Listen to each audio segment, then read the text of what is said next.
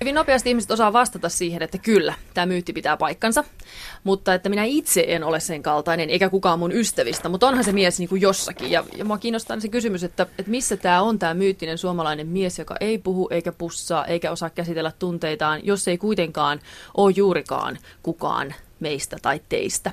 Että sitten jotenkin sen myytin näkökulmasta ajateltuna, niin olisiko meillä tarvetta vähän laajentaa tätä käsitystä siitä, että minkälainen on suomalainen mies?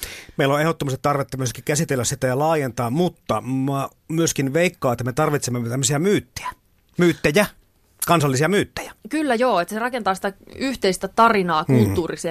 kulttuurisesti siitä, että ketä me ollaan, mitä me ollaan, mitä me halutaan mahdollisesti olla. Että silloin se vaaran paikaksi muodostuu tai kuopaksi, johon voi kompastua, jos me nähdään maailma vaan niiden lasien läpi. Ja silloin kun esimerkiksi ihmissuhteessa jotakin haasteita kohdataan, että jos me katsotaan vain stereotypian kautta eikä sen ihmisen yksilön ainutlaatuisen kokemusmaailman kautta, niin sitten me ollaan haasteessa näistä stereotypioista ja myyteistä, niin varmaan niiden taaksekin tutkijana tulee vähän vilkaistua.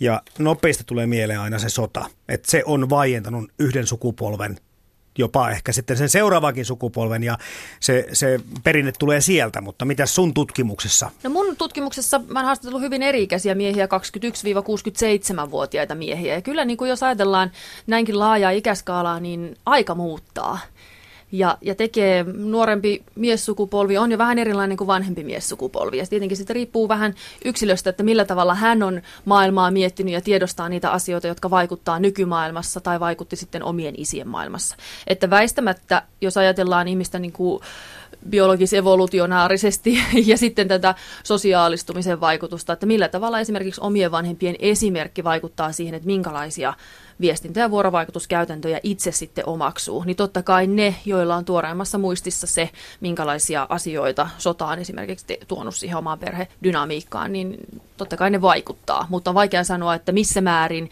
ja kenelle ja miten. Hmm.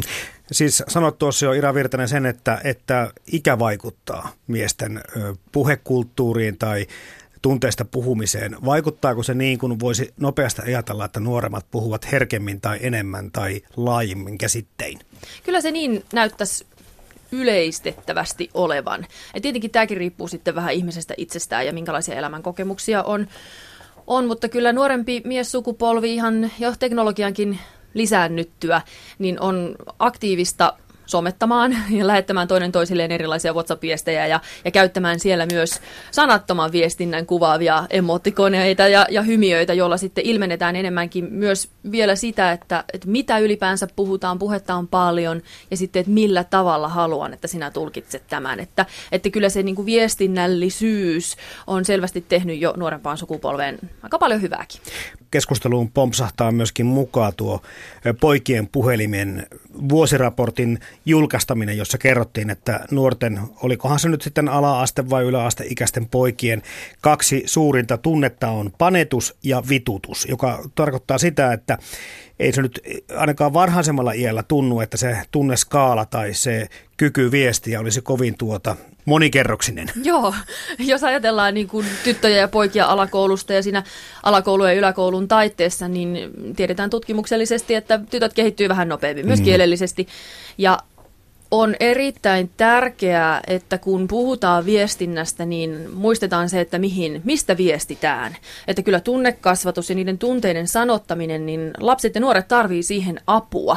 Että kun ne erilaiset hormonaaliset muutoksetkin vaikuttaa, niin millä tavalla mun pitäisi tulkita sitä kaikkea myllerrystä, joka mun sisällä käy. Ja tähän me tarvitaan opettajia, hyvää vanhemmuutta, aikuisuutta ja apua. Myöskin niin kuin yhteiskunnallisesti sitten on se mediaa tai, tai mitä, joka voi vaikuttaa siihen niiden tulkintojen laajentamiseen. Että tulee muutakin kategoriaa kuin vitutus ja panetus, vaikka ne onkin hyvin tärkeitä tunteita. Tota, nyt jäi vaan Ira Virtanen miettimään sitä, että kuka sen tilanteen niin kuin sanottaa ja, ja purkaa ja, ja laittaa osin ja neuvoo, jos vanhemmatkaan tätä eivät oikein osaa. Tämä on todellakin iso, iso kysymys ja voisin ajatella, että, että nyt kun maailma on muuttunut ehkä nopeimmin kuin mitä se on muuttunut koskaan, kun teknologia saattaa meitä ihmisiä niin aktiivisesti toinen toistemme kanssa tekemisiin. Ja tilanteet voi muuttua hyvin nopeasti. Et sanon yhden asian, joku kuvasi sen, laitto WhatsApp-ryhmään tai nettiin. Ja miten mä hallitsen kaikkea tätä omaa yksityisyyttäni ja sitä, että joku niin kuin alkaakin rakentaa vaikutelmaa minusta, johon mä en pysty vaikuttamaan. Nämä on niin kuin meille aikuisillekin isoja kysymyksiä, saatikka sitten nuorelle, jolla ei ole vielä niin vahvat vuorovaikutustaidot, että hän osaisi neuvotella näitä kysymyksiä siinä omassa ympäristössään. Niin kyllä me tarvitaan nyt panostusta taloudellista ja henkistä resurssia koulumaailmaan ja varhaiskasvatuksesta ei kerta kaikkiaan voi säästää, jos ajatellaan sitä, että, että tämä niinku huomio ja tunteiden sanottaminen, itsensä ymmärtäminen, toisten ymmärtäminen ja asemaan asettuminen, niin kyllä korostuu mun mielestä tässä maailmassa nyt entistä enemmän tämmöinen niin yleinen viestintäeettisyys. Pysytään vähän siinä koulumaailmassa vielä, koska, koska joka vuosi myöskin julkaistaan näitä tietoja siitä, kuinka paljon parempi se tyttöjen lukutaito on. Ja oliko nyt sitten peräti tuolla Kainuussa, missä tyttöjen, yläasteikäisten tyttöjen lukutaito oli kaksi vuotta edellä poikien lukutaitoa, joka tarkoittaa, että sen täytyy jollakin tavalla korreloida nimenomaan tämän puhetaidonkin kanssa. Joo, kyllähän se on kiistatta niin, että, että jos me saadaan paljon erilaisia käsitteitä, joilla sanottaa niitä omia tuntemuksia, joka monta kertaa itse olen niin kuin kaunokirjallisuuden puolesta puhuja, että, että se, että kaunokirjallisuudessa voidaan eläytyä sellaisiin maailmoihin, joita ei itse tarvikkaan ja toivottavasti kaikkia kokemuksia ei koekaan elämässä, mutta se, että kuulee ja lukee ja tuntee ja puhuu niistä, miten toiset ihmiset ovat asioita kokeneet, niin ehkä tämä on niin kuin oppiaineena, jos ajatellaan äidinkieltä, niin tytöt ehkä siihen motivoituneempia ja tällaiseen tilaan asettumista ja voidaan myöskin niin kuin miettiä, että millä tavalla sitten tämmöiset niin kuin maskuliinisuus, eli ideaali siitä, minkälainen olisi miehekäs mies tai miehekkääksi tuleva poika, että miten se sitten vaikuttaa siihen, että saako mä eläytyä johonkin tarinaan ja puhua siitä toisen ihmisen tunnekokemuksesta. Että jos näitä taitoja ei harjoita, niin ei myöskään harjaannu. Koulussa opeteltiin sosiaalisia taitoja, tietenkin se Paras kaveri valittiin kundien parista. Silloin oppi hyvin vahvasti lojaalisuutta. Parasta kaveria ei kuseteta. Parasta kaveria ei petetä. Parasta kaveria puolustetaan, koska hänkin puolustaa mua. Ne oli kirjoittamattomia sääntöjä, jotka poltettiin tulikirjaimin sieluun. Mulla oli kansakoulussa, nykyisin peruskoulun ensimmäinen ja toinen luokka, paras kaveri nimeltä Timo. Hänen kanssaan tehtiin kepposia ja seikkailuja – Ystävyyden merkiksi kusimme kerran yhdessä siten, että kusivanat meni ristiin ja kohtas. Tämä oli ikään kuin verivalan merkki, kusirasti. Me tehtiin kävelyretkiä Hietsun hautausmaalle ja syötettiin oravia ja ihmeteltiin maailmaa.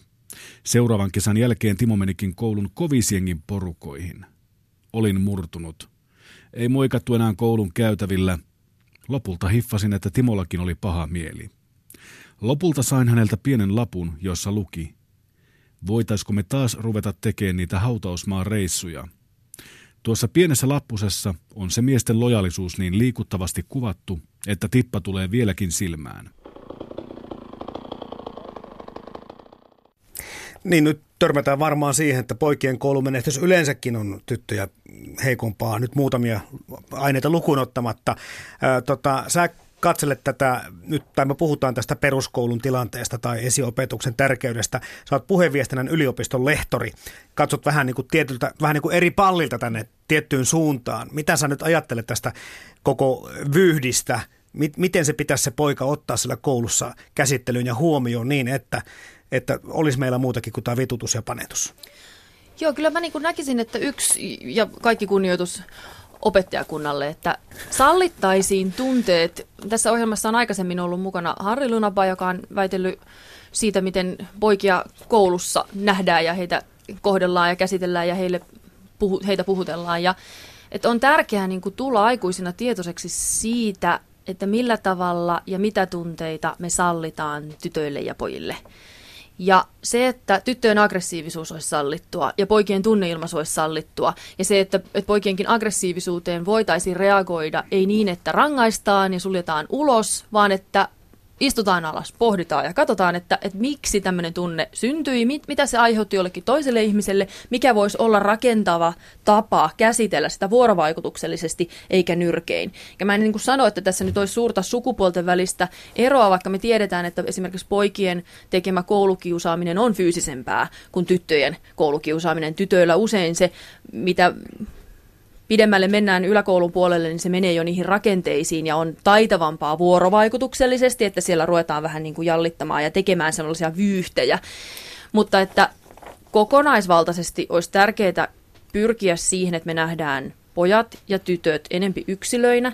Ja tämä tarkoittaa sitä, että meillä pitäisi olla kohtaamisen resursseja. Että jos sulla on isot koululuokat, valtavasti paineita opettaa, monenlaisia sitä substanssiakin, sitä ainetta itsessään, niin tämä tärkeä vuorovaikutuselementti, jonka voisi ottaa kaikkeen mukaan, niin se jää kyllä niin kuin kiistatta uupumaan. Tämä on kiinnostava näkökulma, kun jää miettimään sitä asiaa, että, että sä puhut tuossa äsken, Ira Virtanen, että pojat kiusaa näin ja tytöt kiusaa näin. Sä nyt selvästikin olet myöskin sitä mieltä, että meillä on erilaisia tapoja puhua, ilmaista tunteita ja toimia. Jolloin jolloinka mun tekee mielen kysyä, että mitä sun tutkimuksessa selvisi siitä, että kertooko sukupuoli mitään, tai mitä sukupuoli kertoo ihmisten tavoista viestiä yleensäkään? Joo. Mulla omassa tutkimuksessa nuorimmat miehet oli 21-vuotiaita miehiä, joten sitten tästä koulumaailmasta mulla ei ole suoraa tutkimustietoa oman käden kautta tehtynä. Mutta ryhmiä on Joo. iäkkäämäissäkin. Kyllä, kyllä. Ja tota, jos ajatellaan sitten sitä että mitä viestinnällisesti voidaan miehistä ja naisista sanoa, niin hyvin painavasti sanon, että me ollaan enemmän miehet ja naiset samankaltaisia kuin erilaisia. Ja tämä on niin kuin äärimmäisen tärkeää tiedostaa. Ja kun siitä lähtökohdasta lähdetään erilaisissa suhteissa, on ne ystävyyssuhteita, perhesuhteita, parisuhteita miettimään sitä, että millä tavalla tämä ihminen haluaa tulla kohdatuksi, on se nainen tai mies, niin kyllä sitä omaa kokemusmaailmaa voi siinä hyödyntää. Ei tarvitse ruveta ajattelemaan, että kun tämä on kerta mies, niin se varmaan haluaisi ensi oluen käteen heittäytyä pitkälleen tuohon sohvalle ja sitten sen kanssa kannattaa yrittää ehkä jostakin tunteesta. Mutta niinhän me halutaankin monta mm-hmm. kertaa. Mulla ei tässä nyt ole antaa sulle mitään kylmää, vaikka kuuma kesäpäivä tuntuu olevankin. Että... Mutta hei, mä, mä väitän pikkusen vastaan, koska tota, miksi ne käy niin, että kun on juhlat, missä on vaikka tuntemattomia tai tuttujakin ihmisiä, miksi mun mielestä on helpompi ottaa se kylmä olut ja mennä muiden miesten kanssa parvekkeelle, vaikka mun vieressä olisi automekaanikko ja, ja ydinfyysikko sen oluen kanssa niiden äijäporukkaan, kun oman kollegan kanssa mennä taas sitten johonkin, niin kun, joka onkin nainen, niin mikä sen tekee? Miks, miksi mä hakeudun sinne miestä? Miksi naiset hakeutuvat keskenään, miehet keskenään? Jarmo, mä voin helposti vastata tuohon kysymykseen. Se johtuu no niin. siitä, että kulttuurisesti meillä on jaettuja käsityksiä siitä, että mitä on mieheys ja mitä on naiseus. Enemmän kuin siitä, että tämä ventovieras mies, joka on automekaanikko, jonka kanssa mulla voisi olla paljon yhteistä, meillä voi olla vaikka, tai sinulla, ja hänellä voi olla, hänelläkin voi olla kolme poikaa, ja te voitte olla kirjallisuudesta kiinnostuneita. Mutta tätä tietoa sä et heti välittömästi siinä ensikohtaamisessa saa, jolloin on turvallisempaa puhua siitä, että hei, että Kimi Räikkönen ajoi aika hyviä aikaa joissa viikonloppuna. Kun tiedetään, että tämä nyt on ollut julkisuudessakin niin paljon, että tästä voi helposti keskustella miesten kesken. Ja se voi olla, että sun sisällä vaan koko ajan polttaa se kysymys, että vitsi mä näin, että tämä mies tuli kolmen pojan kanssa, että olikohan ne sen. Olisi niin kiva kysyä, että miten hän kokee niin kuin sen perhe-elämään ne haasteet esimerkiksi läksyjen teossa. Mutta ei tämmöisiä asioita heti ensimmäisenä kysytä, kun ollaan vaikka tämmöisessä juhlatilanteessa. Mm-hmm. Ja sen takia me vetäydytään ehkä naisina ja miehinä puhumaan sitten niistä asioista, joista me ei välttämättä haluttaisiin toistuvasti puhua kynsilakkojen väreistä ja sävyistä ja, ja siitä, onko hiusvärit niin kuin oikeasti vaarallisia lisää syöpäriskiä naisten kesken, ja sitten omina porokoinaan jostakin, että kyllä minäkin voisin sinne kaivata keskustelemaan niiden poikien hyvinvoinnista teidän kanssa. Onko se meillä jotain kuitenkin yhdistävää puhekulttuuria siitä? Sä nyt sanot, että me voidaan puhua vaikka formuloista mm-hmm. niin kuin helpolla tavalla. mulle tulee mieleen kanssa näkökulma tai, tai joku semmoinen tietty humoristinen tapa käsitellä asiaa. Eli jotakin yhteistä on siinä, että miesporukat pystyy tulemaan toimeen ehkä sä puhut ehkä pinnallisimmista asioista tai pinnallisimpien asioiden avulla, mutta meillä on yhdistäviä tekijöitä. Mutta sun väite siis Ira Virtanen on se, että se ei johdu siitä, osaammeko me puhua vai emmekö me osaa puhua. Näin juuri, näin väitän. Totta kai yksilöissä on eroja siinä, että mistä on tottunut puhumaan ja miten syvälle haluaa asioissa mennä, miten paljon on itse miettinyt omaa elämäänsä ja minkälaiset asiat haavoittaa tai tekee vahvaksi. Että se, että minä väitän, että tämä liittyy enemmän siihen vuorovaikutusosaamisen tasoon. Että itse tätä asiaa tutkineena ja sitten kuitenkin vuosikymmeniä tähän alaan orientoituneena, niin väitän, että minä voisin teidän seurassanne puhua niistä formuloista ihan yhtä taitavasti kuin Mä inhoan. Jatka Joo, vaan. sä voit mennä puhumaan niistä kynselakoista, tiedätkö niistä jotakin? että, että me tiedostetaan sitä puhetta, jota meiltä odotetaan naisina tai mieheinä, mm. miehinä, äiteinä, Odotukset. isinä, vaimoina. Kyllä, joo. Ja mitä enemmän niin kun näitä asioita pohtii, niin sitä parempi niissä on. Mitä enemmän niitä harjoittelee, niin sitä joustavammin pystyy erilaisiin ryhmiin kiinnittymään. Joskus se on sitten juhlissa paljon helpompaa kuin se, että hakeutua miehenä naisten seuraa ja alkaa perustella niille miehille. Ensinnäkin, miksei vietä aikaa heidän kanssaan ja sitten naisille, miksi haluaa olla siinä porukassa mukana. Mm. Nyt liikutaan taas semmoisella heikolla jäällä, kun jää miettiä semmoista asiaa, että minä, joka todellakaan en yhtään ymmärrä, enkä, enkä tota ole kiinnostunut autourheilusta, silloin tällöin mulle tosiaankin tullaan puhumaan siitä. Ja, ja silloin tällöin en pysty hillitsemään itseäni, vaan vastaan siihen, että kuule ei kiinnosta. Jolloin sen jälkeen on niin kuin turha yrittää ikinä enää tutustua tähän tyyppiin. Eli mun pitäisi myöskin jollakin tavalla mennä siihen rooliin, että mut hyväksytään ja että mä en niin kuin riko tai sulje ovia takana, niin muuten meillä ei ole ke- koskaan niin kuin tulevaisuutta. Niin tässä on myöskin tämmöinen, niin kuin, tämä liittyy myöskin tämmöiseen niin kuin ihan normaaliin käytöstapoihin. Joo, kyllä. Ja nämä on nimenomaan niitä, joita voidaan ajatella, että, että vähän eri kulttuureissa eroaa. Mm-hmm. Että mitä on niin kuin meillä totuttu odottamaan mieheltä ja mikä olisi se miehen ideaali, että osaatko sä tuottaa sitä, mitä sulta odotetaan ja miten taitavasti. Ja sitten, että osaatko sä neuvotella myö- myöskin niitä omia poikkeavuuksiasi niin, että sä et menetä sitä mieheyden ajatusta. Amerikassa ei menetetä, koska siellä ollaan niin hy- höveleitä ja korrekteja joka kerran, että aina menee ihan älyttömän hyvin. Koska omalaista mieheltä kun kysytään, jos multa kysytään, jos on huono päivä, niin mä sanon sen. Että nyt ei kulmeen vahvasti. Joo, nämä, on, nämä puhekulttuurit on äärimmäisen kiinnostavia, kiinnostavia että, että meillä, jos ajattelen omaa tutkimusta, yhtenä päätuloksena tulee nimenomaan, ja tämä tietenkin liittyy miesten ystävyyteen, mutta että meidän puhekulttuurissa aitouden – ja rehellisyyden arvostaminen on todella korkealla edelleenkin. Että jotenkin sellaista näyteltyä empatiaa tai kiinnostusta, niin tätä meillä vähän ehkä herkemmin aistein sitten siitä viestinnästä tulkitaan. Ja halutaan, että, että on se sitten mitä tahansa mieltä sinä olet, niin että ole siitä rehellinen, mutta se ei kuitenkaan aina mene ihan näin. Sekin on niin kuin ideaali käsitys. Me ollaan tosi aitoja aina, mutta mitä se aitous sitten niin kuin lopulta on? Näin aikuisiellä ja keski-ikäisenä olen huomannut, kuinka tärkeää ja palkitsevaa miesten ystävyys on. Vinoilun ja tytöistä kilpailemisen tilalle on tullut kunnioitusta ja tahdikkuutta. Suoraan voidaan toki sanoa vieläkin, mutta enemmänkin kunnioitus ja elämän haurauden tajuaminen on saanut tilaa. Näin viisikymppisenä tajuaa, ettei täällä keikuta ikuisesti. Jotain äärettömän tärkeää on niissä vilpittömissä hymyissä ja halauksissa, kun kohdataan – Silloin sanotaan se miesten välistä rakkautta symboloiva sana perkele ja halataan niin, että kylkiluut rutisee.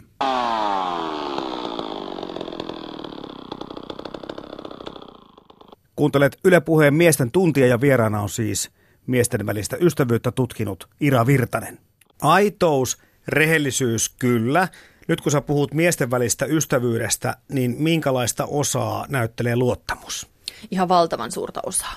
Ja nimenomaan tämä, että jos ajatellaan mies-ystävyyssuhteissa vaikka se, että toinen avautuu ongelmistaan, niin miehet piti hyvää ystävyyttä juuri sellaisena, että sä uskallat jopa ottaa sen riskin siitä, että sun ystävä suuttuu sulle tai ei halua olla sun kanssa vähän aikaa tekemisissä, kun sä sanot rehellisesti, mitä mieltä sä oot hänen touhuistaan, vaikka liiallisesta alkoholin käytöstä. Mm-hmm. Mutta sitä pidettiin niin kuin hyvän ystävyyden mittarina ja vaatimuksena, että mun pitää pystyä olemaan niin paljon häntä varten, että mä voin riskeeraa jopa tämän ystävyyden, jolloin se, jolla voi olla alkoholin kanssa ongelmaa, tulkitsee sen suhteen näkökulmasta, että hei hitsi, että, että toi ei ollut kivasti sanottu, että oikeasti paas se korkki kiinni. Mutta että sillä oli pokkaa ja rohkeutta sanoa mulle näin, niin se tarkoittaa sitä, että meillä on luottamusta meidän välillä, että se uskaltaa ottaa tällaisen riskin, se luottaa siihen, että mä niinku ymmärrän sen, että hän otti mulle niinku tällaisen askeleen. Joo, nyt jään tässä miettimään taas omakohtaista esimerkkiä, kun yksi ystäväni sanoi mulle, että olenkohan pikkusen liian ankara esikois poikaani kohtaan, koska tuota, vastuutan häntä paljon näistä perheen asioista ja siitä, että katsoo myöskin veljensä perään ja muuta. Että vaaditko pikkusen liikaa tältä kaverilta ja mä jäin miettimään, että, että on vähän arka paikka ihmiselle se, että hänen kasvatusmetodeihinsa puututaan. Varmasti. Mutta, mutta ehkä se just perustui siihen luottamukseen, että totesin, että kyllä, taidan vähän olla. Joo, ja tämä on niin kuin, mä näkisin, että siinä on nimenomaan siitä kysymys, että hän välittää sinusta niin paljon, että haluaa, että sinä isänä onnistut Tai pitää mua mulkkuna. No voi olla niin. tämäkin, mutta pitäisi kysyä häneltä suoraan, me voidaan puhua susta selän takana, katsotaan mitä mieltä hän lopulta oli. Että se, että, että se on niin kuin rakkauden osoitus se, että haluan, että olet paras mahdollinen isä ja sinun suhteesi sinun esikoiseen on syvä ja hyvä. Ja musta näyttää nyt siltä, että se ei ole sellainen, niin mm. hän oli sinua varten. Toki nämä on niin kuin hirveän riskialttiita aina kun lähdetään neuvomaan, oli se mitä tahansa. Aikuisiellä ihmiset ei mielellään ota neuvoja vastaan, jos A, se ei tule joltakin ihmiseltä, jota pitää itseään niin kuin tietävämpänä siinä aiheessa, tai B, olen sitä neuvoa pyytänyt. Erityisen herkkää se tuntuu suomalaisille olevan myöskin, jos vanhemmat neuvovat lapsiaan, esimerkiksi lasten kasvatuksessa, mutta monessa muussakin asiassa. Se on joskus helpompi jopa ottaa tuntemattomalta vastaansa. Kyllä. Neuvoja palaute. Kyllä. Ja mä rakastan sanaa konteksti, jolla siis tarkoitan niin erilaisia sellaisia ympäristöjä, jossa me eletään ja liikutaan. Hmm. Niin tuossa niin viittaisin ehkä siihen semmoiseen ajalliseen kontekstiin, niin kuin aikaisemmin tässä tässä tota lähetyksessä puhuttiin jo vähän siitä, että miten ehkä nuorempi sukupolvi ja vanhempi sukupolvi näkee tämän maailman vähän eri tavalla, just niistä erilaisista ajallisista ja historiallisista ja sosiaalisista ja poliittisista konteksteista, joista he on tottunut asioita ymmärtämään. Tämä ei kuitenkaan tarkoita sitä, enkä missään nimessä halua tulla tulkituksi niin, etteikö vanhempi sukupolvi pystyisi ymmärtämään tätä aikaa nimenomaan juuri sellaisena, kun se todentuu erilaisille ja eri-ikäisille ihmisille, että myöskin tässä on ihan valtava yksilöllinen alueellinen variaatio, eli vaihtelevuus. Niin, siis tätä maailmaa pitäisi pyrkiä meidän vanhempien koko ajan lapsemme niin kuin selvittämään, selittämään, aukaisemaan näitä asioita.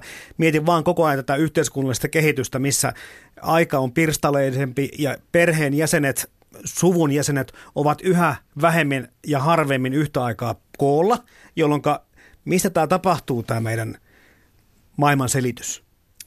Joo. Vain fiksutko tässä tulevaisuudessa pärjäävät, jotka niinku yksin pystyvät tekemään tämmöisiä päätelmiä, mihin, mihin maailma on menossa? No mä oon suuri ystävyyssuhteiden puolesta puhuja. Ja että tähän, se on sellainen ihmissuhdekategoria, joka kulkee läpi ihmisen koko elämän polun.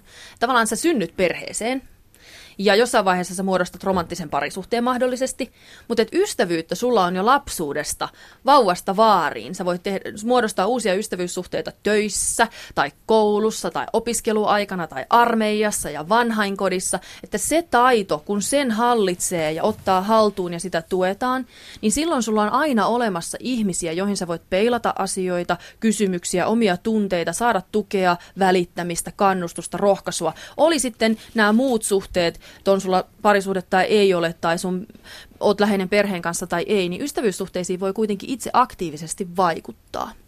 No Ira Virtanen, mitä sä sitten kommentoit siihen, koska tämäkin on tietynlainen stereotypia, mutta tuntuu aika hyvin pitävän paikkaansa, että, että kun tämmöisissä perhetilanteita tulee, olipa nyt kyse sukupuoli, seksi tai jostakin muista asioista, mitä pitää lapsille selittää, niin monta kertaa niistä vaikeista asioista puhuu perheen äiti ja naiset. Miksi tämä rooli on näin päin? Miksi emme miehet voida olla se, joka ottaa tästä niin vaan päävastuuta? Siinä voi olla montaa syytä, tietenkin ne yksilölliset eroavaisuudet. Toinen voi olla oikeasti taitavampi selittämään asioita kuin toinen ja ottamaan toisten näkökulmaa ja perspektiiviä. Mutta myöskin sitten se, että minkälaista puhetta meillä yleensä on odotettu isiltä ja äideiltä. Että mä tiedän paljon ystävissäni olevia miehiä, jotka mielellään kävisi näitä keskusteluja enemmänkin lasten kanssa.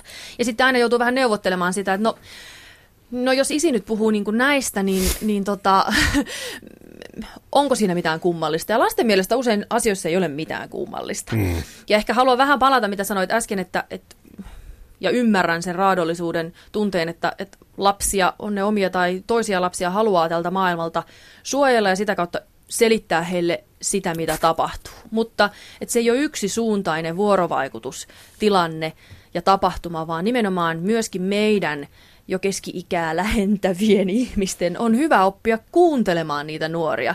Että se, että meidän ei tarvi aina kokea, että meillä on se vastuu selittää, vaan myöskin, että siellä on paljon sitä tietoa, sitä kutsua siihen, että mitä he haluaa lopulta tietää ja mitä heidän pitäisi ymmärtää, että meiltä aikuisilta jää huomaamatta aika paljon sellaista, mitä tapahtuu lasten elämässä, että ei voida aina ajatella, että he osaa tai haluaa kysyä juuri sitä, mitä mieltä askarruttaa. Että mm. tämäkin palautuu niihin suhteisiin. Mutta nyt mä vähän unohdin, mitä se kysyy. No oikeastaan mennään siihen sitä kohti vielä puheenviestinä yliopiston lehtori Ira Virtanen, että lapset kokevat kuten aikuisetkin, paljon tunteita. Aikuisilla voi olla jotakin työkaluja sen asian purkamiseen. Miehet ei niin kuin perinteisesti ainakaan tämmöisen yleisen kuvan mukaan ole kovin herkkiä puhumaan tunteistaan, jolloin tässä nyt sitten viitataan taas sitten siihen, mitä sä tuossa alussa puhuit siitä, että mitä meiltä odotetaan, että käyttäydymme miehekkääksi. Onko niin, että tunteesta puhuminen, se ei tietenkään ole perinteisesti ollut mitään miehekästä hommaa? Joo, tämä on haastava kysymys siinä mielessä, että nämäkään ei ole kauhean yksioikoisia, että kukaan ei koskaan anna minulle tai sinulle sellaista manuaalia, että tämä on miehekäs mies ja koita toteuttaa niin kuin tätä elämässäsi, niin sitten kukaan ei tule koskaan ravistelemaan sua, että kun sä opettelet nämä formulat, niin se on oikeasti se, mikä on miehekästä. Vaan että näitäkin on erilaisia miehekkyyksiä ja sitä ideaalia, että, että jos ajatellaan vaikka – naisten lehtien luomaa kuvaa siitä, että mikä olisi miehekäs mies, olisi se, joka itkee tirauttaisi ja halaisi ja pussaisi ja tekisi tätä. Mutta osaa myös korjaa niin kuin roikkuvat räystäät. Ja, että siinä on niin, kuin niin monilaisia vaatimuksia ja odotuksia ja toiveita tästä meidän jokaisen naisena ja miehenä ja kolmansina sukupuolina, mitä vaan täytyy löytää sieltä se identiteetin osa, joka meidät tekee ehjäksi ja hyvinvoivaksi siitä, mikä on vähän miehekästä, mikä ei ole ehkä miehekästä, ja rakentaa sellainen paketti, jolla mä pystyn tässä elämässä elämään tyytyväisenä. Ja siksikin ystävät on tosi tärkeää, koska ystävyys on vapaaehtoista ja henkilökohtaista.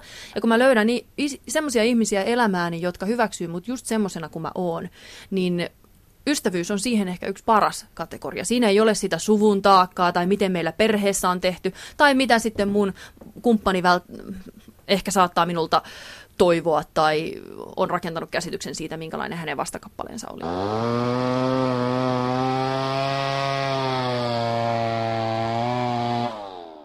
Lapsuusajan talossa Jöötä piti arvokas vanha herra Erkki M. Tämä sotainvaliidi oli tarkka titteleistä ja teitittelystä. Hänen auktoriteettiaan ei sopinut nuoren hunsvotin epäillä.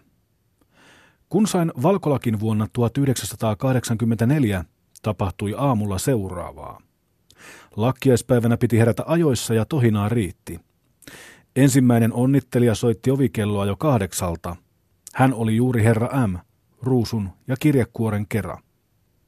Hän puristi lujasti kättäni ja toivotti kaikkea hyvää. Kirjekuoresta löytyi pieni stipendi ja kortti. Tervetuloa akateemisen elämän iloihin ja suruihin, sinun Erkki. Näin tyylikkäästi tämä vanha herra solmi kanssani sinun kaupat. Hän opetti näin kauniin vanhan tavan sen olennaisessa merkityksessä. Saatuani valkolakin kuuluin hänen silmissään Suomen elintärkeään nuoreen toivoon ylioppilaisiin. Samalla hän ilmaisi ystävyyttä jopa mentorin tasolla. Hän tarjosi sekä iloiset opiskelun muistonsa että myötätuntonsa tuossa pienessä onnittelukortissa. Komeaa.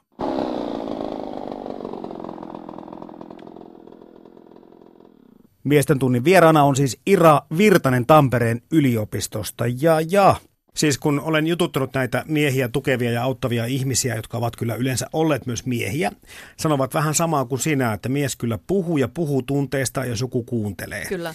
Tota,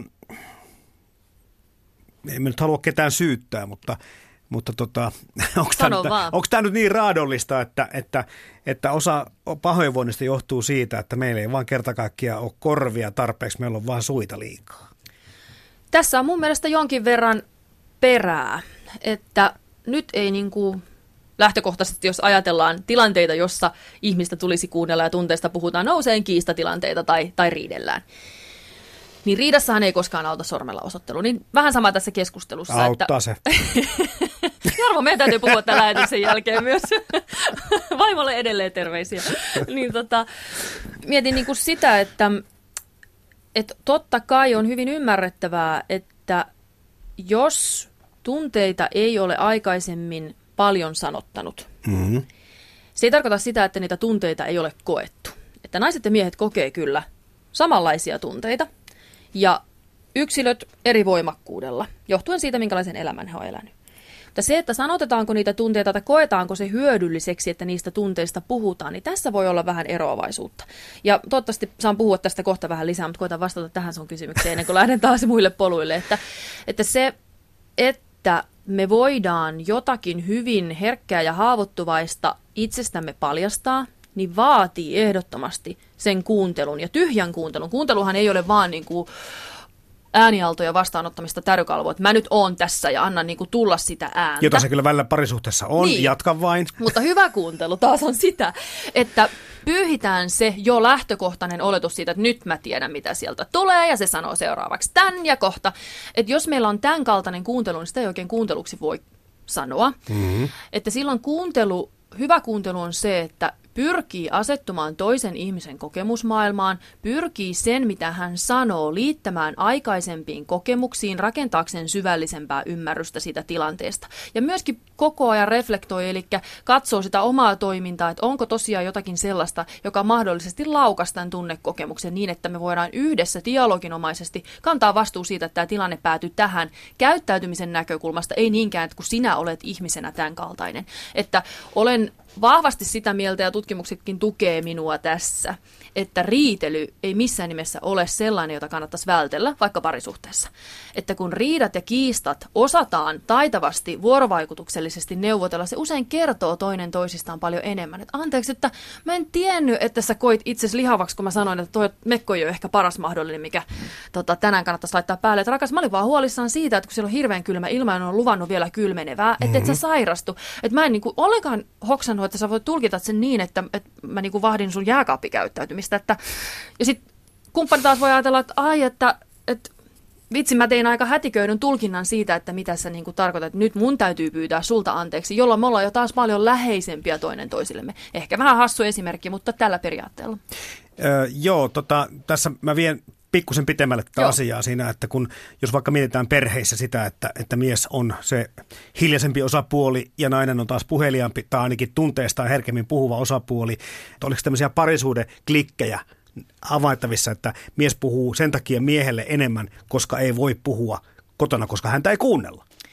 Jonkin verran tätäkin tulee, ja tässä ei niin kuin voi yleistää, että se olisi aina näin, mutta kyllä se esiintyy kuunteleminen kaikkein tärkeimpänä tuen antamisen muotona miehelle.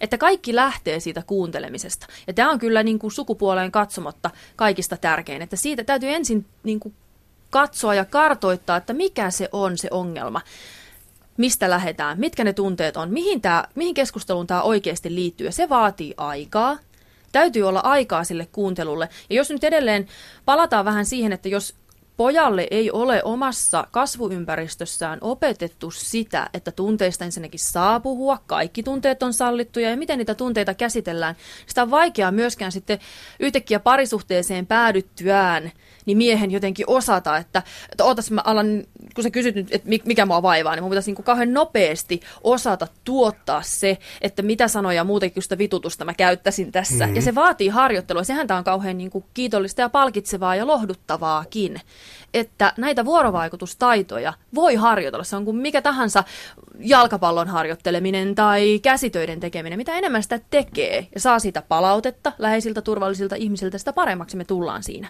Että sitten jos parisuhteessa on tämmöinen dynamiikka, että nainen ei oikein osaa sanottaa omia tunteitaan, mies olisi niin kuin hirveän taitava niissä puhumaan, niin täytyy antaa sille toiselle mahdollisuus harjoitella mitä tahansa muuta taitoa, kärsivällisyyttä, ymmärrystä ja aitoa kuuntelemista, jotta se taito voi ylipäänsä karttua. No, tässä me tullaan aika äkkiä siihen pisteeseen, että me huomaamme, miksi mies puhuu miehelle eri tavalla kuin naiselle tai naiselleen. Joo, se liittyy siihen, että minkälaista suhdehistoriaa on, miten arkaluontoisia asioita ne on, että ystävyyssuhteet on aika erilaisia suhteita kuin parisuhteet monella tavalla. Kun taas sitten voidaan ajatella, että parhaat parisuhteet on myös ystävyyssuhteita, jolloin mm-hmm. se ero ehkä siinä parisuhteen ja ystävyyssuhteen välillä usein tulee siitä, että ne on vapaaehtoisia. Ystävyyssuhteet, me ollaan toinen toistemme kanssa, koska me vaan halutaan olla. Ja parisuhteet on monesti tämän kaltaisia tiettyyn pisteeseen asti. Sitten kun tulee niinku haasteita elämässä, niin ruvetaan miettiä, että kuinka sitoutunut mä oon ja mä oon luvannut. Ja tässä on myös rituaaleja ollut mukana, että me käytiin kirkossa ja luvattiin ja suku molemmilla puolin näki tämän. Että sitten jotenkin se, että ystävyyssuhteissa meidän ei ole pakko sanoa tai pakko kertoa itsestämme niin paljon kuin mitä ehkä tilanne vaatii. Et parisuhteessa myös täytyy olla valmis sanottamaan niitä kokemuksia, niitä toiveitaan ja ottamaan huomioon toisen tarpeita paljon syvällisemmin kuin se, että jos ystävälle ei nyt ole tänä kesänä hirveästi aikaa sen takia, että mökkiäkin pitää rakentaa, niin ystävät ymmärtää sen. Mutta jos vaimolle sanoisit, että hei, että mun pitäisi mennä kaverin mökkiä rakentaa, mua ei näy koko kesänä, niin se on niin hyvin erilainen suhde, jossa pitäisi neuvotella sitä, että ei tämä nyt käy, että sä et ole läsnä. Mä en tiedä, minkä verran Ira Virtanen sun tutkimuksesta kävi ilmi se, että, että yksinäisiä ihmisiä, varsinkin yksinäisiä miehiä tänä päivänä, tai niin heitä on koko ajan enemmän ja enemmän. Yksinäisyys yleensäkin on, on, on tämmöinen tosi iso ja inhottava mörkö – tässä meidän yhteiskunnassa. Tuntuu siltä, että, että kuka sen yksinäisen ihmisen korvana voi toimiakaan muut kuin ystävät, mutta jos heitäkin on vähän vähän. Tämä on juuri yksi, jos ajattelen omaa kokemusta tästä ajasta ja elämänkaaresta, niin koen, että tämä on ehkä suurimpia tragedioita se, että miten ihmiset syrjäytyy, jää yksin. Ja yhtä lääkettä ei tilanteeseen ole, mutta omasta näkökulmastani väitän, että vuorovaikutusosaamisen kartuttaminen olisi se, jolla tätä voisi lähteä purkamaan, joka sitten mahdollistaisi sen, että niitä tilanteita osataan tulkita, että miksi mä jäin tästäkin porukasta ulkopuolelle ja millä tavalla mä voisin sitten itseäni saada integroitua joko siihen yhteisöön uudelleen tai joihinkin toisiin yhteisöihin. Että tämän kaltaista vuorovaikutusosaamisen näkökulmasta voimaantumista niin me tarvitaan ja sitä apua täytyisi olla enemmän tarjolla. Taisin olla täyttämässä 35, kun hyvä ystäväni Jouni soitti ja kysyi, että onko kemuja tiedossa. Vastasin vähän synkistelen apeana, että tuskin, eihän kukaan minusta enää välitä. Tai ehkä joku tulee ja lyö minua kossuun kostotetulla rätillä naamaan. No, kun neljäs kuudetta koitti, Jouni ilmestyi vakavana ovelle, tuli sisään ja komensi minulta paidan pois ja sulki silmäni siteellä. Sitten hän aivan oikeasti löi minua eri puolelle kehoa kossuun koostutetulla rätillä 35 kertaa. Tässä lahjassa kulminoitui välittäminen, huumori ja pieni näpäytys itsesäälistäni. Mainio lahja ja piristi kummasti. Niin, ja tässäkin monet asiantuntijat sitten pelkäävät juuri sitä oiretta, mitä miehille monta kertaa käy, että kun sä alat syrjäytyä, niin ongelmat vain kasaantuu ja kasaantuu. Eli niille yksinäisille ihmisille, joilla kuuntelijoita ei ole, se johtaa vaikka minkälaiseksi tulevaisuudessa. Kyllä, ja sitten ihmiset lääkitsee ystävyyden kokemuksiaan eri tavoilla. Hmm. Toiset voi alkaa oirehtimaan aggressiivisesti, toiset voi alkaa käyttää päihteitä siihen äm, tunteen hukuttamiseen. Ja, ja me tiedetään meidän yhteiskunnassa, että, että on naisilla hyvinvointi jakautuu tasaisemmin kuin miehillä. Että meillä on paljon enemmän sitten niitä miehiä, joilla menee tosi huonosti ja niitä miehiä, joilla menee tosi hyvin. Että nämä ääripäät on radikaalimmat kuin mitä naisilla. Kun mä mietin tätä sukupuolikysymystä just tässä, että feministit näkevät vain sen osan miehiä, joilla menee hyvin, ja taas miesasia, miehet näkevät vain sen osan miehiä, jotka meille, joilla menee tosi huonosti. Että tämä kyllä on hieman polarisoitunut tämä Joo. miehiden kenttämme, ja, ja tästä varmasti ymmärtää myöskin sen, että ihan nämä ei kohtaa nämä maailmat aina. Joo, ja jos ajattelen niin tätä oman väitöskirjan, joka on siis miesten ystävyyssuhteissa annetusta tuesta, että miten miehet rohkaisee ja kannustaa toisiaan ja rakastaa ja välittää ja ilmaisee sitä. Jos mä ajattelen sitä oman tutkimuksen saamaa vastaanottoa, niin mä olen aika usein saanut sen kysymyksen ihmisiltä esitettyä, että okei, että sun tutkimuksessa nämä miehet niin puhu tunteistaan ja ongelmistaan kavereille, että tämä on joku tosi valikoitunut joukko, että onko tämä edes luotettava tutkimus. että meillä on hyvin voimakkaita käsityksiä siitä, että minkälaisia on miehet, ja ne on ehkä vähän kapeampia kuin mitä naisilla on. Ja että tässä ei nyt niin kuin edelleenkään se sormien osoittelu ei auta, mutta meidän pitäisi niin kuin yhteiskuntana ja sen jäseninä tiedostaa se, että millä tavalla me myös ylläpidetään näitä käsityksiä ja minkälaisia seurauksia sillä voi olla. Että annetaanko me miehille sen semmoinen vapaa mahdollisuus myös tuottaa sitä omaa yksilöllisyyttään samalla tavalla kuin naisille. Saako miesten ystävyyssuhteet olla ihan yhtä laajalla kategorialla? Esimerkiksi saako kaverit, miesystävät käydä ratsastamassa yhdessä? että onko siinä jotakin semmoista epämaskuliinisuutta ja kummallisuutta, kun taas niin kuin minä naisystävieni kanssa katson kyllä vapaaottelua joskus viikonloppuisin, rakastan sitä. ja, ja, ja tota, se vaan niin on lisää mun kiehtovuutta ja moninaisuutta naisena. että täytyisi vähän niin kuin miettiä, että mihin kategorioihin me oikeasti niin kuin sukupuolia ahdetaan. Tästäkin on tutkijat, sukupuolen tutkijat sanoneet, että, että nämä sukupuoliroolit ja odotukset ja, ja stereotypiat muuttuvat miehillä hitaammin kuin naisilla. Joo, on tutkimustuloksia siitä, että, että miehille tämä sukupuolikategoria on vähän ahtaampi. Ja tämä ei ole kauhean yksiselitteistä senkään takia, että jos ruvettaisiin ajattelemaan sitä, että onko miehillä heikommat vuorovaikutustaidot kuin naisilla, niin tähän on vaikea vastata yksiselitteisesti. Mutta se, että, että jos joutuu tuulimyllyjä vastaan taistelemaan se, että tämä ei ole miehekästä sun ei pitäisi käyttäytyä näin ja sitten sun kuitenkin pitäisi olla ilmaiseva, niin se kyllä todellakin haastaa vuorovaikutusosaamista ja sitä, että pystyy neuvottelemaan näin monenlaisia identiteettivaatimuksia. Siihen tarvitaan hyvä itsetunto. Joo, ja taas sitä tukea muilta. että jos tuntuu, että tässä kontekstissa en riitä, niin mulla on kuitenkin sellaisia ihmisiä, jotka mut hyväksyy. Ja siksi miesten ystävyyssuhteet on äärimmäisen tärkeitä ja pitää saada myös niitä suhteita ylläpitää. Yle puhe. Menossa on miesten tuntia vieraanamme tutkija Ira Virtanen Tampereen yliopistosta. Sun tutkimuksessa, väitöstutkimuksessa siis selvisi se, että suomalaiset miehet kyllä puhuvat tunteistaan ja ovat ky- kykeneväisiä kommunikoimaan enemmän ja paremmin kuin me luullaan, ehkä perinteisesti. Mutta tuliko sulle mitään itselle semmoista yllätystä?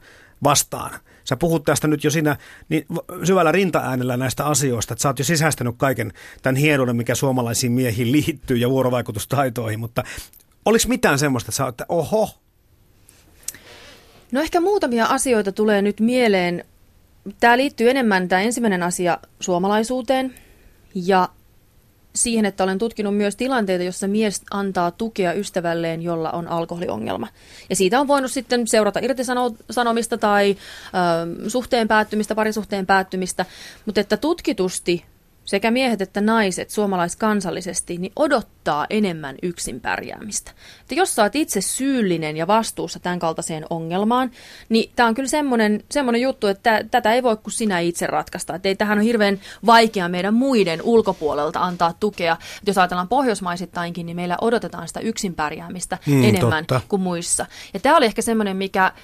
Öm, tuli esiin mun tutkimuksessa voimakkaammin kuin odotin, mutta siitä myös kärsittiin. Että se ei ole niin, että, että nämä mun tutkimukseen osallistuneet miehet olisivat sanonut, että tämä nyt vaan on niin kuin näin ja siinähän pärjäät yksin, vaan he koki, että mistä mä löydän niin kuin niitä tapoja, että tämä on myös mulle surun ja murheen kysymys, että mun ystävällä menee näin huonosti, että mä en, mulla ei ole niin kuin taitoja tai meillä ei ole kulttuurisesti semmoisia tapoja, joilla voisi puuttua naapureiden asioihin tai, tai ystävien asioihin. Ja tämä oli ehkä semmoinen, mikä ainakin mulle synnytti sen tunteen, että tämä, tämä nousee niin merkittävänä esiin, että tähän täytyy myös yhteiskunnallisesti jollakin tavalla ottaa kantaa.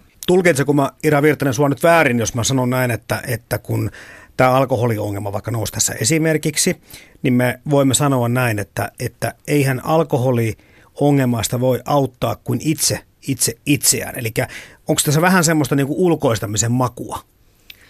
No osinhan se myöskin niin kuin on niin, että muutoksen täytyy lähteä itse niin. itsestään. Ja tämä liittyy tähän tunnekeskusteluun myös, että vaikka miehistä on ajateltu, että he haluaisivat enemmän niin tämmöistä ongelmanratkaisukeskeistä tukea, ei niin sitä tunteista puhumista. Ja se oli yksi syy, miksi lähdin tekemään tätä tutkimusta, kun ajattelin, että tämä tilanne on varmasti vähän monimutkaisempi kuin näin yksioikoinen. Ja sellaiseksi se osoittautui, mikä oli niin kuin positiivinen yllätys, jota vähän ajattelin, että se saattaa sieltä nousta. Ja se tuli sillä tavalla esiin, että ei miehet välttele tunteista puhumista siksi, että tunteet on jotenkin niin kuin kamalia ja niistä ei saisi puhua, vaan se, että tunteista ei välttämättä ole hyödyllistä puhua. Ne on hyvä tunnustaa, tiedostaa ja niiden olemassaolo täytyy kestää. Ja silloin, kun toisella on voimakas tunne päällä, niin on hyvä olla hänen kanssaan, koska se ei ole, se ei ole kiva tunne, kun niin kuin tuntuu, että elämä hajoaa. Niin silloin pitää olla sitä toista varten, että sä meet, kun se soittaa ja sä vietät sen kanssa aikaa. Tämä tuli niin kuin voimakkaasti esiin mun tutkimuksessa. Mutta tässä myöskin muu tutkimus tukee tukee sitä, että kun miehet ajattelee, että tunteista ei ole hyvä märehtiä, niin se kyllä on näin.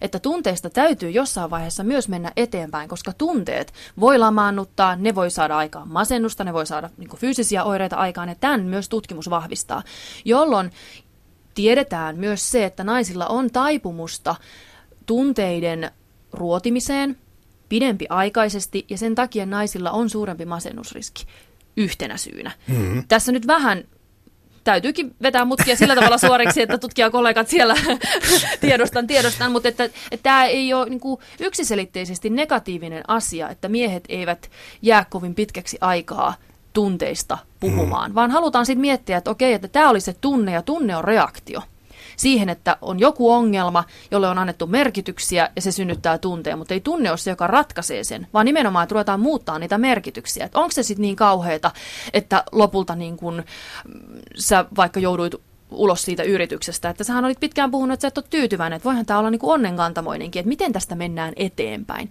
Ja se on niin kuin yksi keskeisimpiä tuloksia omassa tutkimuksessa, että miesten tuen antamisen tavoitteena on se, että mennään eteenpäin. Ei jäädä liian pitkäksi aikaa tulee makaamaan. Hei, nyt sitten puheenviestinä yliopiston lehtori Ira Virtanen. Liittyykö tämä nyt sitten, tämä sun puheenvuoro siihen, että miesten tunteet ovat sitten helposti enemmän tekemistä kuin sanomista? Tästäkin on monta kertaa, täm, ainakin meille on myyty tämmöinen niin käsite, että, että mies, jos haluaa rakkauttaan osoittaa, niin se ostaa sen kukkapuskan tai suklaarasian, eikä sano, että rakastan sinua. No tutkitusti, ja nämä tutkimukset on kyllä pääosin yhdysvaltalaisia, että vielä ihan hirveästi suomalaista tutkimusta ei kaikista näistä vuorovaikutuksen osa-alueista ole ehditty tehdä, mutta tutkitusti miehet sanovat aikaisemmin ja ensin sen, että rakastaa ja nimenomaan sanovat sen naiselle, että minä rakastan Ensin, sinua. mutta eivät ehkä useammin. Vai onko? Joo, sitä en tiedä. Tässä on niin vaan oma empiria sitten tulee niin tähän mukaan. Mutta että kyllä niin kuin, jos minä ajattelen sitä rakkauden ilmaisujen mahdollisuuksien kenttää, että millä tavoilla sitä voi tehdä, niin, niin ne on hyvin moninaiset ja, ja sitä kyllä miehet tekee samalla tavalla kuin naiset. Enemmän tämä on varmasti yksilö riippuvainen. Ja että miten haavoittuvaiseksi koen, jos tunnustan rakkauteni. Että saanko, onko se vastavuoroista, että ei kukaan meistä niin kuin tyhjennä sitä pa- pankkia mm-hmm. ilman, että siihen kaivoon joku myös joskus niin kuin ka- kaataa sitä vettä tai se lähde sinne niin kuin tuo uutta, raikasta ja kirkasta vastavuoroisesti. Että nämäkin vähän palautuu ehkä siihen, että minkälaisesta suhteesta on kysymys. Mennään nyt kohti tulevaisuutta. Sun tutkimuksen tilanne oli ehkä tasa-arvoisempi kuin olisimme voineet olettaa. Onko tämä aika siihen vaikuttanut jollain tavalla? Mä oon tämmöisen tämmöistä homodigitalis käsitettä voisi käyttää siinä, että, että me viestimme hyvin niin kuin moninaisin keinoin tänä päivänä. Ainakin nuoremmat miehet voivat purkaa, tai heillä, heillä on kanavia käytettävinään paljon ennen, enemmän kuin aikaisemmin. Liittyykö tämä siihen, että meillä on enemmän tilaa ja vapautta tänä päivänä? On ainakin mahdollisuuksia kurottaa ulospäin mm. ja tulla kuulluksi tai ainakin nähdyksi sen pahoinvoinnin kanssa. Että edelleen tiedetään, että tytöt käyttää vähän enemmän sosiaalista mediaa kuin pojat. Pojat ehkä enemmän sitten pelaa, mutta nämäkään ei ole mitään niin kuin ihan valtavia eroja. Ja varmasti tullaan tässäkin niin kuin lähemmäs ja lähemmäs toisiaan. Mutta se, minkä tiedän tutkimuksellisesti, on, että miesten vuorovaikutuskäyttäytymisen taso, eli se taitavuuden taso, on havaittu olevan esimerkiksi verkkopohjaisissa tukipalvelimissa niin lähempänä naisia kuin mitä se ehkä on sitten suullisessa vuorovaikutustilanteessa. Netistä on hyötyä. Netistä on hyötyä, ei missään nimessä paha mörkö. ja että sillä on niin kuin mahdollisuus myöskin niin kuin erilaisia, että aina se ei vaadi sitä, että ruvetaan oikeasti avaamaan se traumareppu. Mm-hmm ja sitten käydään kaikki ne yksityiskohtaisesti läpi ja sitten se olisi se hyvä asioiden käsittely. Mutta joskus meille riittää ihan se, että sitä tukea on saatavilla. Että mä tiedän, että mä voin soittaa tuonne poikien puhelimeen, se jo helpottaa mua. Tai että mä tiedän, että jos mä laitan Facebookiin semmoisen päivityksen, jossa on vähän alaspäin äh, suupielet menevä hymiö, niin joku se ehkä tarttuu siihen. Mutta ei meidän tarvitse ruotia sitä, mutta joku sanoo, että hei tsemppiä ja laittaa jonkun auringonkuvan, niin sekin voi tuntua musta hyvältä, että hei, täällä on sellainen verkosto, joka kyllä ottaisi kopin, jos tämä tilanne niin pahenisi. Koska myöskään se, että me asetetaan kaikki meidän henkilökohtainen esille ja näkyväksi, ei ole aina järkevää. Nyt me ollaan tässä 45 minuuttia, Ira Virtanen, avattu tätä ö, miesten välistä ystävyyttä ja tunnepuhetta ja kaikkea muuta. Ja todettukin se, että tämä olisi ehkä hyvä ottaa huomioon jo hyvin varhaisessa vaiheessa. Kerrotaan vielä se, mä mietin, että minkä verran esiopetuksessa esimerkiksi tämmöistä asioista puhutaan, koska kyllä sielläkin niin kuin monta kertaa annetaan poikien varjehua kun ne on poikia. Kyllä varhaiskasvatus on meillä niin kuin maailmanlaajuisesti poikkeuksellisen erinomaista. Että se, että meillä pitää olla aikaa niihin yksilöllisiin tarpeisiin kohdistaa huomiota, siinä työssä. Kuten vaikka lisäämällä ryhmäkokoja, niin kuin viime niin. aikoina tässä on tapahtunut. Tämä on, tämä on niin kuin aika hurja suunta ja, ja ymmärrän ja tuen niin kuin sitä huolta, mikä siitä syntyy, että, että se, että meillä on levottomuutta ja käyttäytymishäiriöiden määrä kasvaa, niin se on oire ja reaktio johonkin, joka täytyy, siihen täytyy tarttua, että me tiedetään, että pojilla on enemmän tämän kaltaista oirehtimista, niin sitä suuremmalla syyllä heille täytyisi olla enemmän huomiota, aikaa, syliä, mutta ei myöskään niin, että se on tytöiltä pois, vaan nimenomaan, että kaikille. Ira Virtanen, urheiluseuroilla – ja yhdistyksillä, harrasteporukoilla on varmaan semmoinen hyvä kokoava vaikutus. Siihen on helppo mennä ja sitä kautta voi kuka tahansa saada tukea. Urheilumaailma on jollain tavalla myöskin hyvin suopea meille miehille ja pojille. Kyllä on. Että se, että saa kokemuksen onnistumisesta, kokemuksen onnistumisesta toisen kanssa ja toisten kanssa. Se myöskin, että ne epäonnistumiset tulee käsitellyksi siellä ja näkee, että hei näistä voi mennä eteenpäin. Se, että minä epäonnistun jossakin, vaikka tulevaisuudessa parisuhteessani, niin voi niin kuin siitä kokemuksesta, että me epäonnistuttiin, ei voitettu sitä turnausta, kun me ajateltiin, että me ollaan kuitenkin suosikkijoukkue, niin miten me käsiteltiin sitä yhteisönä ja mikä oli niin kuin sallittua. Että usein urheilun varjolla se halaaminen, toisten koskettaminen, äm, tunteiden ilmaisu ja sitten niistä nopeasti eteenpäin meneminen, tämä kyllä rakentaa ja ehdottomasti kannustan siihen. Niin, voisin kuvitella, että joku jääkiekko, joka on aika äijäilylaji, niin, niin missä muualla pukukopissa tai niin kuin maalinteon jälkeen halataan tuomasta määrää, riemutaan. Kyllä. Että se antaa kyllä ihan toisenlaisen niin kuin mahdollisuuden toteuttaa ja purkaa tunteita. Kyllä, ja näitä kaikkia tunteita oma havaintoni niin kuin osoittaa urheilumaailmasta sen, että, että jos halutaan päästä huipulle, niin kyllä kaikki tunteet täytyy tulla käsitellyksi ja olla sallittuja. Että ei vaan niin kuin se sellainen äijäilynäkökulma niin on hirveän kapea näkökulma siitä, mitä urheilussa miesten kesken tapahtuu miesten kesken vähän ä, tuohon äijäilyyn liittyen on sitä huumorin käyttöä tuen antamisessa, niin tavallaan kukaan ei oikein puhu siitä, että miten se huumori voi olla positiivista. Mutta sitten myöskin se, mikä miehiltä puuttuu, on se semmoinen tunnustuksen antaminen. Että tiedätkö, sä oot mulle tosi tärkeä ja mä välitän susta. No, Naiset puhuu totta. tätä. Mutta mä en osaa selittää, miksi näin on, koska näitä ei ole vielä niin kuin kumpaakaan tutkittu. Mutta että se on se, mikä mulla on tullut mieleen, että miksi huumoria ei nähdä tuen antamisen muotona, koska se on yksi keskeinen. Että sillä niin kuin tavallaan se, tehdään sitä semmoista, niin kuin, pudotetaan vähän sen asian vakavuutta, kuitenkin tiedostaen sen, että mä en leit, heitä tätä lekkeriksi, että mä en pilkkaa sua, mutta että elämähän on, elämä on niin kuin haastavaa. Ja sitten se, että, että miksi, miksi mies ei anna niin kuin tunnustusta toiselle.